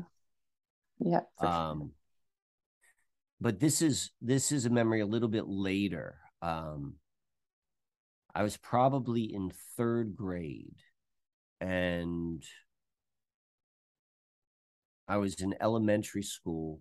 And I remember there was a kid who was in fifth grade, and he was wearing a T-shirt, and the T-shirt was for, um, I think it was a surfboard company or a, a skateboard company, or maybe both. But it was called Town and Country, and its logo was a yin yang. So this is probably 1981. Okay. And I remember the moment I saw that that logo, it was just like a logo on like a, a surfboard or a skateboard t-shirt. Uh I remember I could uh I was unable to stop drawing it. Like I know it resonate. Like I mean, it's a memory I still have as as you know 40 years later. Like I remember like that that affected me. And I don't really I don't remember anything more than that, but I know that it did. So like in hindsight, if I'm thinking about about um inventorying the the timeline to like what did what did this look like? I think that's a really uh healthy exercise to kind of understand someone's story. Um that would be that would be like a top event. So then you found yourself doing that a lot though because you had told me previously that you were really into um like what Metatron's cube I think it was, right?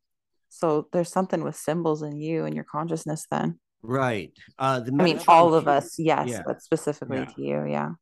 Well, I started doing it at a young age. Like I started doing the Metatron's cube um uh probably I was in my 40s maybe. And what I mean by that is I just I would just draw it by hand over and over again because it has, you know, it's made up of all the different platonic solids. And so whatever that is, like it's there's an objective truth to that. It's like there's something unique about the description of those of those objects um relative to, you know, the parameters of living 3D life like which is meaningful.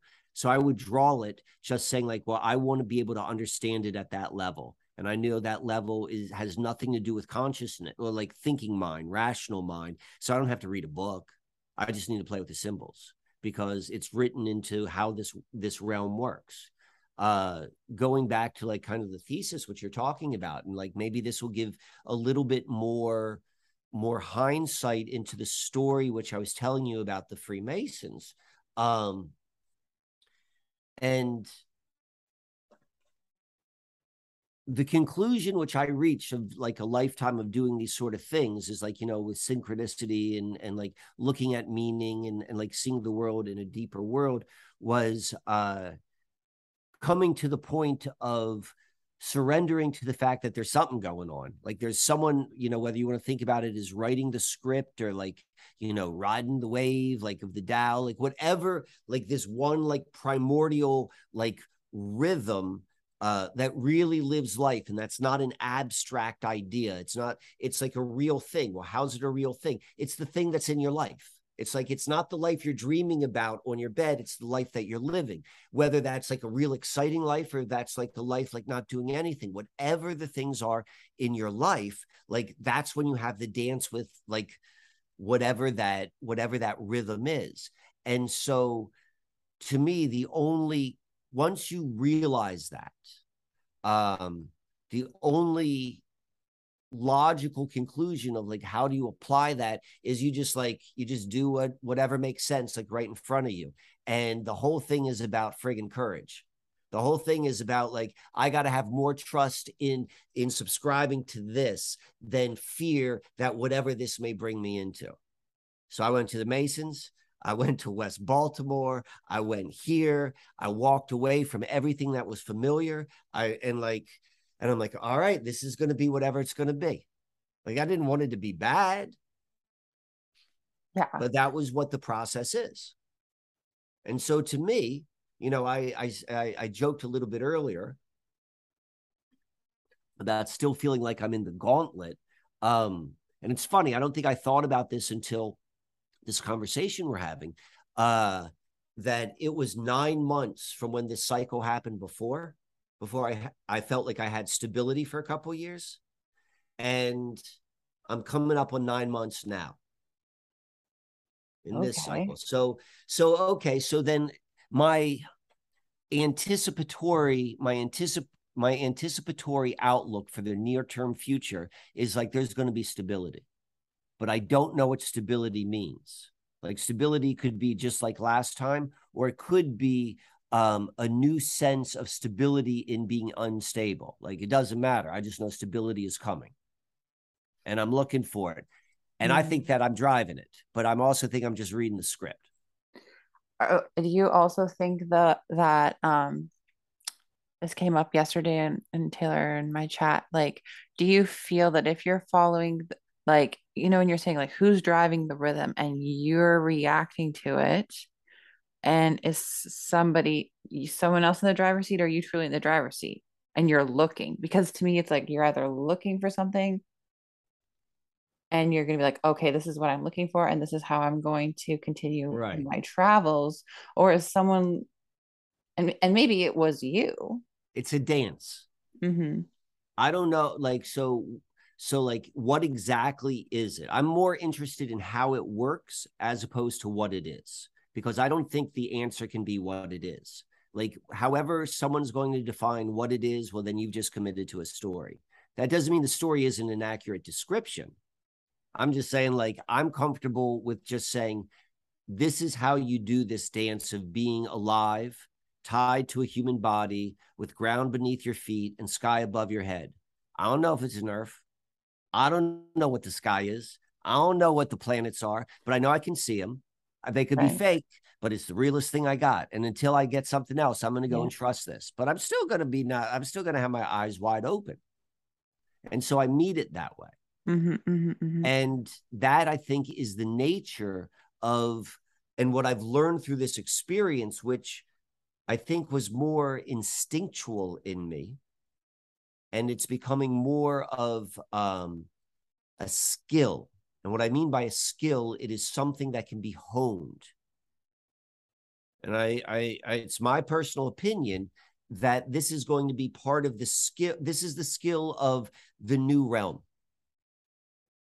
yeah yeah because the new realm by definition means that the old way of doing it cannot be done because if you continue to do it the old way then you are in the old realm and so if it is a new realm that means you do not have a model for what it looks like if you think you have a model well then you're in the old realm I mean, that's just the definition of what all of that means. It's like that doesn't mean it's good or bad. It's just recognizing what it is. And so the only thing which I, the realest thing which I can trust, and I and not sure, go and see if there's a try to challenge and see if there's anything more real is life itself. What are the choices before me? And then that's when the understanding the synchronicities and the patterns comes into actual like like this is how I navigate it. So each cycle, then to me, you're just deepening your, well, you're kind of breaking even more cords to how it- might have been in the old realm. And like now you're really truly free. Maybe. Uh there's also this. It's like this these are the sort of thoughts which I have in my mind. Um how uh, th- this is the question. How much was the old world or my old experiences to prepare me for what's to come, aka like wisdom, and how much is just going to be um doing something completely new and unlike anything done before. And I don't have an answer to it, but like that's kind of like how I I I look at things right now in my own personal life. Cool. Well, you're doing lots of stuff that has never been done before. And some of the stuff is just like what you're saying. It's like there's a cycle back, but Yeah. it's different. Well, to me, the cycle back, like this is just in my own experiences because I didn't learn something deep enough, or I have to go take a second or third or fourth peek at it. That's why it's coming back. And that to me is like, oh, I didn't pass that initiation, even if it was super small. Yeah, I would never think that way in a million years. See, isn't that interesting? Wow. Okay, cool. Um, if something shows itself to me again, it's something for me to go look at for again. I don't know if it's because I failed a test. I don't know if it's because like now I now like wouldn't it be fun to go and like you know how like they're video games and like the kids play them all the time and they play the same one over and over again until they figure it out. Yeah, that's like, and then it gets fun. There's a point. There's a point when you're playing that video game before you figure it out. To like when, but you're no longer like just figure. You're no longer a beginner where it's like really kind of fun.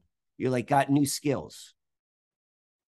Like that's what it seems like, particularly right now for anything that interacts with the culture. But I think it's Isn't going. that, but that's kind of what I just said about my method. Now I'm thinking that I just took it from video game stuff. Because then it's like, well, I didn't pass the level. So I had to go back and play it all over again. right. Maybe I'm not playing it all over again, but Right. The I went so down it to, makes perfect sense. yeah. Like it is what it is. Like that's the nature. That's what I that's that's what the past five years has shown me firsthand that whatever I think it is seems to happen. It's not a good thing or a bad thing. It's just what seems to happen. And it's like, now what are you going to do about that? Um, so you know what? The, you know, one of the reasons I was never worried about like the Masons doing anything to me Go on. because I thought I was writing it. I literally, I was like, this is too perfect. Like, I don't know how this realm works, but it is too much circulated around the thoughts that are in my mind. I've got two choices. These were the two choices I had. I'm like, I've either come out of like some top secret MK Ultra childhood programming where they planted this in my subconscious, and then they've got like this gang stalk of people who like come into my life to pull these experiences out. Like that was a real possibility. That's pretty plausible, though. It's pretty plausible. It's pretty plausible. right. But I'll never know. I'll never know. So there's that. Or, which is equally as plausible and is equally as absurd, is like somehow whatever I'm thinking is happening. And I've been studying like conspiracies and mysteries, and I'm living here and I'm all like emotional, riding a bike with no hands. And next thing you know, I'm in the coolest fucking conspiracy I'd ever even heard of. Like rat. so that was the one yeah. time there was there was one time and one time only that um that I was just like, what the fuck? And it was it was when I was looking at the John Smith map of Virginia and I was like, uh, I saw the reversed 40 and I already had been doing work and seeing how it was connected to Francis Bacon and all these Rosicrucians. And like I had the the the Manly P. Hall book, you know, the big thick one, the the secret teachings of all ages, which I've never friggin' read. Why would I read that? And then all of a sudden I was like, this is the greatest book in the world. It literally told me how to decipher the map. It's like these are the techniques which the Rosicrucians did. It was like it was just like five pages. All I had to read was five pages, and I like read what they said, and then I was like, oh, well, let me just apply that logic on this map. And I'm like, it's saying the Susquehanna River at the 40th parallel. I'm like, where am I? And I typed it into Google. I oh, no you idea didn't even know you were on the 40th? No. Oh my god. See, these are but see, these are the moments that I'm kind of like, this is the fun part of you discovering each little itty bitty bit. Imagining your brain just going, holy shit, man, I am on the It 40th was just more confirmation that this is what I am to do. Five pages in, and, I then just learned ask- and then particularly and then particularly in hindsight like saying how did that come into like real realistically did did did mike the conspiracy guy all of a sudden like figure out the conspiracy in his backyard?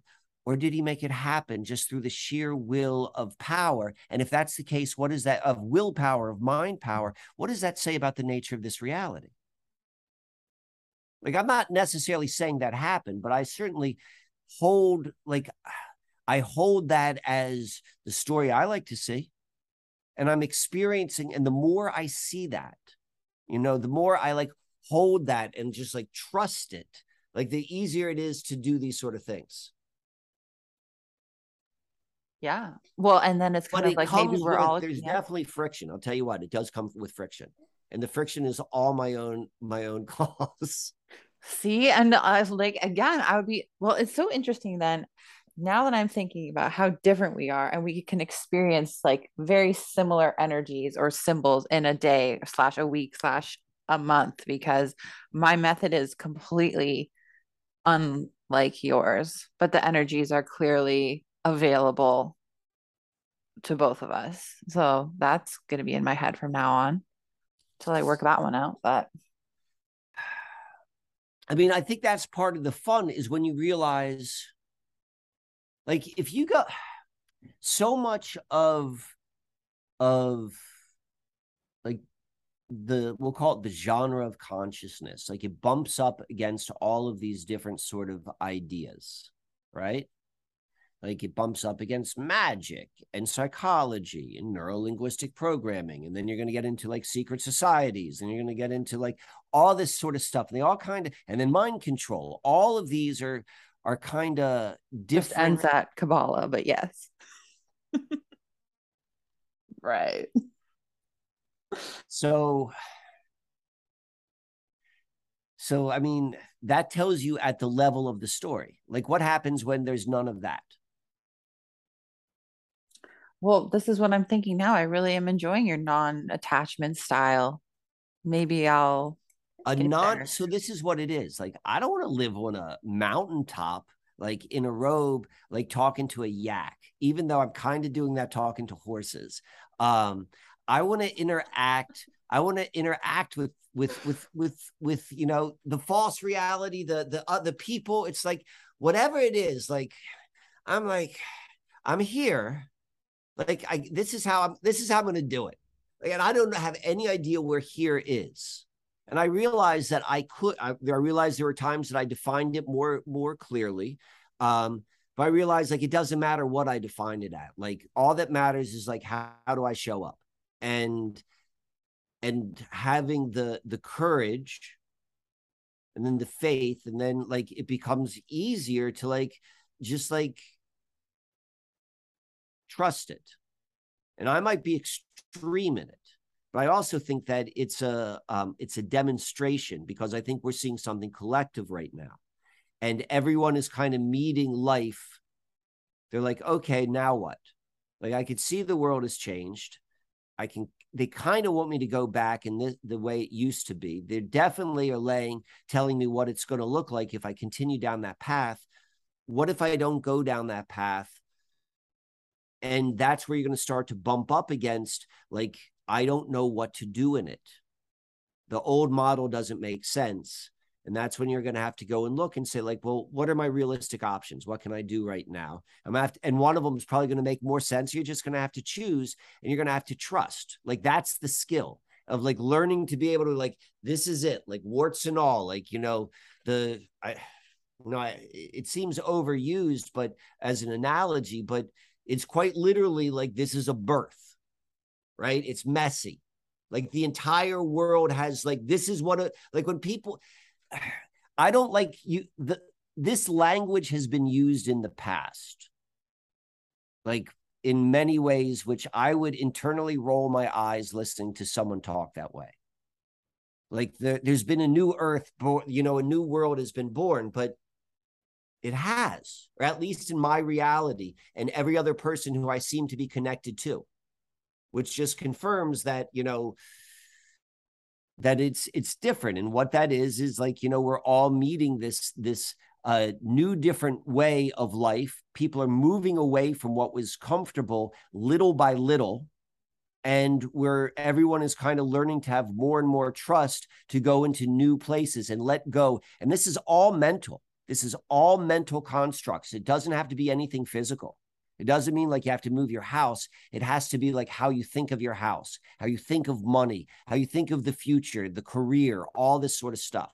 How you think of like like the good guys and the bad guys. And then life carries you. That's what I've been experiencing and been telling. And somehow that's tied to the Freemasons as well. And that that to me has me perplexed. Um, I mean, I could go many directions with that. I think that was very beautiful what you just said. That was like very inspirational. And I kind of want to leave it right there because it makes me want to talk about like this whole bifurcation thing with like how the new age has been intentionally hijacked to make people expect a bit of a savior. Mhm. And you explained it in a much nicer way, very positively. and I want to talk about loads of other things. So I kind of want to leave it right there because that was not anything that I had in mind to chat about tonight. Um, but I really liked all of that. and it gives me lots of places to go. And I want to have you on again. So There we go. How about this? You have me on again, and next time it'll just be like you ask a question and then I answer it, and then you ask the next question. No, I never want it to be that. But I think was- that would be fun. because it would be a really it would be a really good juxtaposition to um to that that roller coaster ride I just put you on. Can we just call it 20 questions with Michael Wan? And You I just, call it 20 questions with Michael Wan. I don't think you've number- ever been on a show that's done that before. Uh, I have. Oh, well, I I, think it was don't more want than 10 questions, but it wasn't just about me. They just invite people on and they ask the same 10 questions. It's kind of interesting concept. Oh, I like that. Yeah. Okay. Oh my God. My kid just filled his pants. Do you hear that? That is the best way to end the show. Considering, considering, eh, see, like that's the perfect synchronicity. This is it. Considering that when I was on your show, I did a poop hole. Oh my God. That's what I mean. That's what I mean. You listen to life's cues. Now it's time. We're saying it's uh, you need to take care of time business, to go. and so now we'll go. Oh my gosh. Thanks, Michael. You're welcome. This was a lot of fun.